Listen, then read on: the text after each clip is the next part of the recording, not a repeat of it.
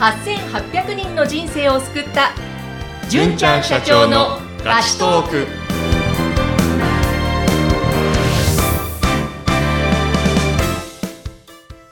こんにちは。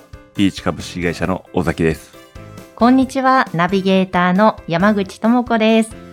えこの番組では、8800人以上のえキャリア転職に悩む方々の相談に乗ってきたピーチ株式会社の純ちゃんが皆様のお悩みにお答えしていく番組ですが、えー今日はですねちょっと私最初にぜひお話ししたいのが、以前、はい純ちゃんが番組で教えてくださったマインドフルネス朝散歩。これをですね、やり始めました。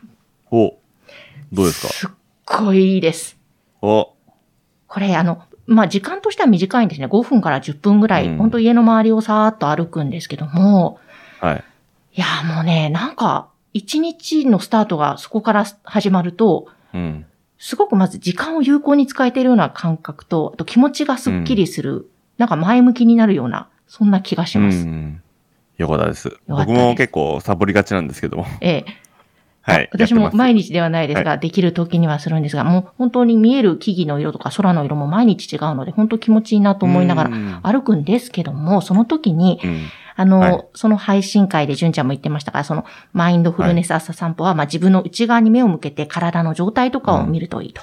でも、つい、うあ、今日はこれをやらなきゃ、あ、あれがある、あ、あのタスうク、こう、こう、こうやってって、あー、忙しい今日もみたいな、そういう、つい、あー、なりますよね。自分のスケジュールとかやらなきゃいけないことに頭が向いてしまって、えーせっかく朝散歩さしているのにっていう状況になるんですけど、このですね、あれもやらなきゃこれもやらなきゃ時間がないって私よく陥りがちになるんですが、はい。今日はちょっと私のお悩みいいですか聞いてもらって。あ、もちろんです、もちろんです。その時間の使い方管理、これどういうふうにしたらいいですかね、そうですね。ありがとうございます。えっ、と、やりたいことがたくさんあるけれども、まあ、時間がいっぱいいっぱいでもうすでに、なので、どうしたらいいだろうかっていうのはですね、あの、人の永遠の悩みなのかもしれないかなあと思って、個人的には思ってます。ーうん。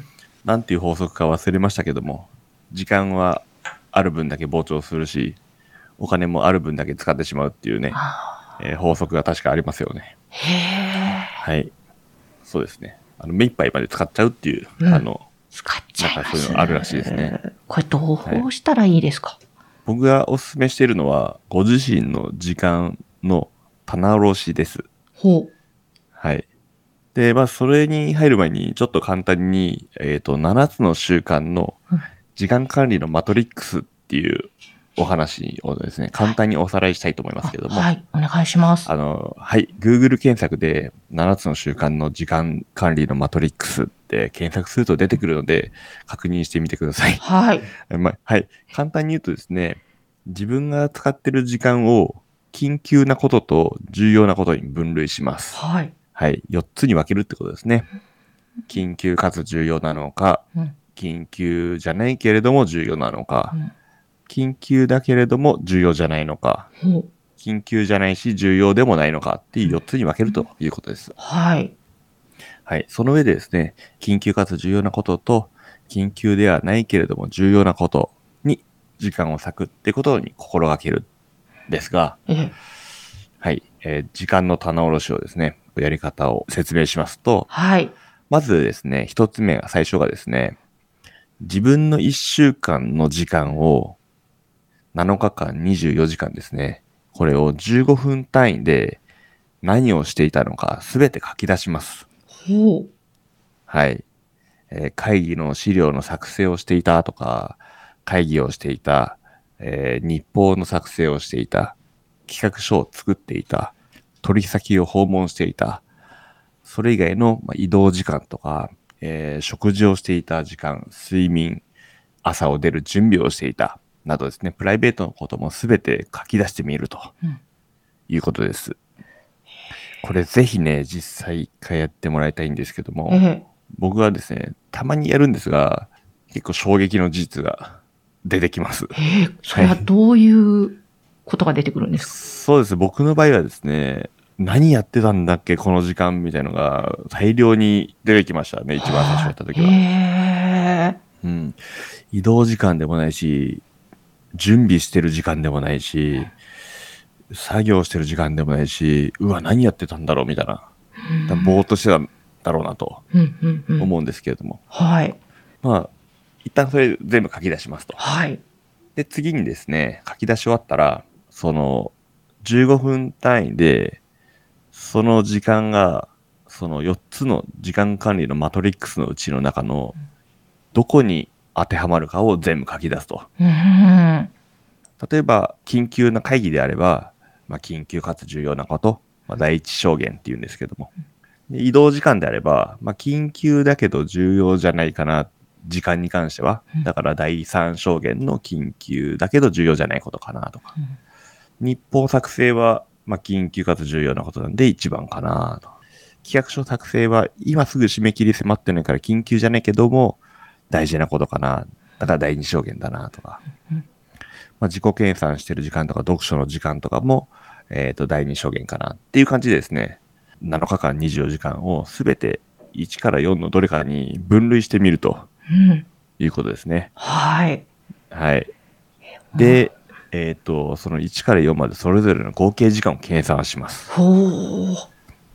そうするとですね、自分の時間を何に使っているのかっていうのが全て棚卸しされて、はい。意外とですね、無駄な時間がたくさんあるということに、まあ、気づく方も多いんじゃないかなと思います。面白そうですね、これ。はい。ぜひやってみてください。うんうんうん。はい。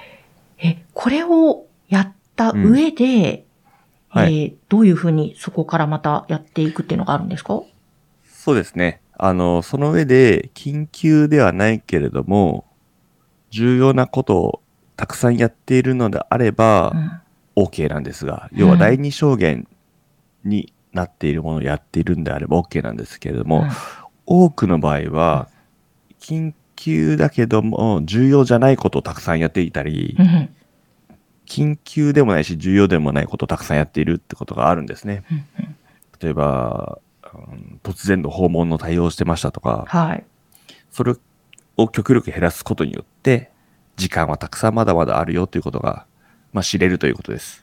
えー、なるほど。はい。え、これ、純ちゃん実際にやってみて、だいぶその時間の使い方も変わってきたりしましたか、あのー全く意識してなかった時間が、すんごいたくさんあったんですよ、一番最初やった時は。はい。あとは移動時間多いなって、まあうん当時やった時思ったのはすごいよく覚えてますね。いやー、もう無駄な時間だらけですよ、多分私これやったら。 よくぼーっとしてますし。 なるほど、なるほど。そしたら、例えばその移動時間が緊急だけども重要じゃないので、んその時間にじゃあ何ができるかなとか。ああ、なるほど。だからその移動時間をはい緊急で重要な時間にしていくとかっていうことそうなですんね。ですか緊急じゃなくて重要な時間にしていくとか。ああー、なるほど、なるほど。はい。緊急かつ重要な時間が増えると、うんあの、もう苦しくなるんで、うんああそっのか毎日緊急かつ重要で、超追い込まれてるみたいな感じになっちゃうんで、はい。なるべく第二証言の時間を増やしていくのが大事ですよね。おーなるほど、はいそっか。確かに、それでお追い込んでもまた違いますもんね。そうですね。うん第一証言ねがたくさんある人っていうのは、えっ、と、第四証言に振り切るはい。んですよ。緊急かつ重要で苦しいんで、ええ。もう何もしたくないってなって、あの、ぼーっとしたりとか、はい現実逃避したりとか、あ、それかな緊。急じゃなくて重要じゃないことに振り切ったりする んで、なるほど、そういうことなんですね。はい。それもやってみてください。えー面白い。そうここれ、あの、うん事前にですね、以前に、セミナーやってたことがありまして、はい。それをですね、ブログの記事にも書いているので、えーあの、よかったら番組の説明欄に書いておきますので、それも見てみてください。あわかりました。あこはいれ、ちょっとぜひぜひこれをやってみると、きっとはい仕事の効率化にもなるし、はまい。た自分の心にもちょっと余裕も生まれそうですね。そうですね。ぜひぜひ、あの、棚卸ししてみるといいと思いますねで。すねあと、その、時間の棚卸しのシートをですね、あの、うちの LINE 公式に登録いただいて、時間の棚卸しってメッセージを打っていただくと、まあ、棚卸しに使えるためのシートもダウンロードできるようになってますんで、これはいよいかでっすたねら。使ってみてください。はい。ぜひぜひ、あの、皆さん、これ一緒にやってみましょう。自分の時間の棚卸しですね。ピーチ株式会社のはい LINE 公式アカウントからも、えーダウンロードできるということです。はい。えで、今日はですね、はい実はさらに、ええあの、これを深掘りしていきたいと思って来ました。はい、ぜひお願いします。さらに時間を効率化していきたいという方がですね、ええ最近いらっしゃったので、その方向けにですね、お勧めしたいことがもう一つあります。はい、さっき書き出した、こう、一つ一つの作業があるじゃないですか。はい。それをさらにですね、分解して箇条書きにしていきます。へえ。例えば、企画書作りであれば、実際やることっていうと、データを調べることとか、うん。資料を準備することとかタイトルを考える時間とかその内容を考える時間とか具体的に内容を書く時間うん。そして構成する時間で上司にチェックしてもらう時間あるじゃないですかはい。これを全部細かくプロセスを分解して箇条書きにしますはい。そして次にですね、この作業すべてを自動化、仕組み化できるものはないかっていうふうに考えます。一つ一つですね、これを自動化できないかっていうことを考えるわけですう。ん。はい。もしくは、その作業の一部分を自動化するように仕組み化できないかとうん。うん。いうことを考えます。このね、2段階でチェックします。ほー。はい。ここで注意するポイントはですね、自分の力で自動化できるかどうかっていうのを考えなくていいということです。ああ、なるほど。例えば知り合いの会社では、ここ自動化ししてるよって聞いたことがあるとか、うんシステムに詳しい人がいればできそうだなということであれば、それは自動化するとうんいうふうに判定することにしますと。うん。このようにしてですね、セルフチェックしてみると、結構多くの業務で、まあ大体どんなものでも、今の作業の20%ぐらいは仕組み化したりとか、自動化できる可能性っていうのは非常に高いと思います。へえ。それはなかなかそうやって自分で整理していかないと見えてこない部分ですね。そうですね。あー例えばそうだな、えっ、と、Google フォームでアンケートを取って、そのアンケートを集計して表にまとめて誰かに見せるみたいな作業があったとすると、はい。おそらく2秒で終わるんですよ、システム化すると。へえ。でもそれをやっている、現在やっているってことは、うん残念ながらその作業って、もう完全に無駄な作業であり、はい。誰がやったって同じようになるしうんうん、むしろね、ミスがあるかもしれないっていうだけで、で、あなたがやる価値もないですしう、ん。お客様もそれを全く喜ばない。はい。人件費だけかかってコストなんで。うん。うん。なのでそういう作業、無駄なシステム化できるものはちゃんと自動化するっていうのは大事かなと思います。そしてその自動化するのは、まあ自分でやろうとするのではなく、人はにいどうしたら自動化できるか、まあ例えば聞いてみたりとか、他のところそをうです参ね考にしながらうん。落とし込んでいけばいいんですかね。はい。もし会社で働いている方であれば、うんあの、そういう業務が溢れているのであれば、うん。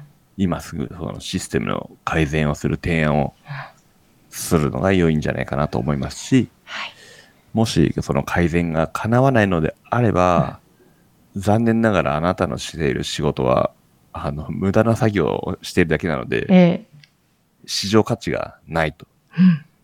なので別の職場を探した方がいいんじゃないかなっていう判断もできるかなと思います。なるほど。深いですね。そうか。いや、そそういったことも、やっぱり浮き彫りになってくるから、大切ですね。一つ一つ、はい。棚卸しして、さらに箇条書きで。そうですね。まあ、このようにしてですね、やりたいことがたくさんあるけれども、うん時間がいっぱいでやりたいことができないっていうのは、ほとんどの場合が、まあ、嘘と言いますか、うん。まあ、あの、思い込みなんですね。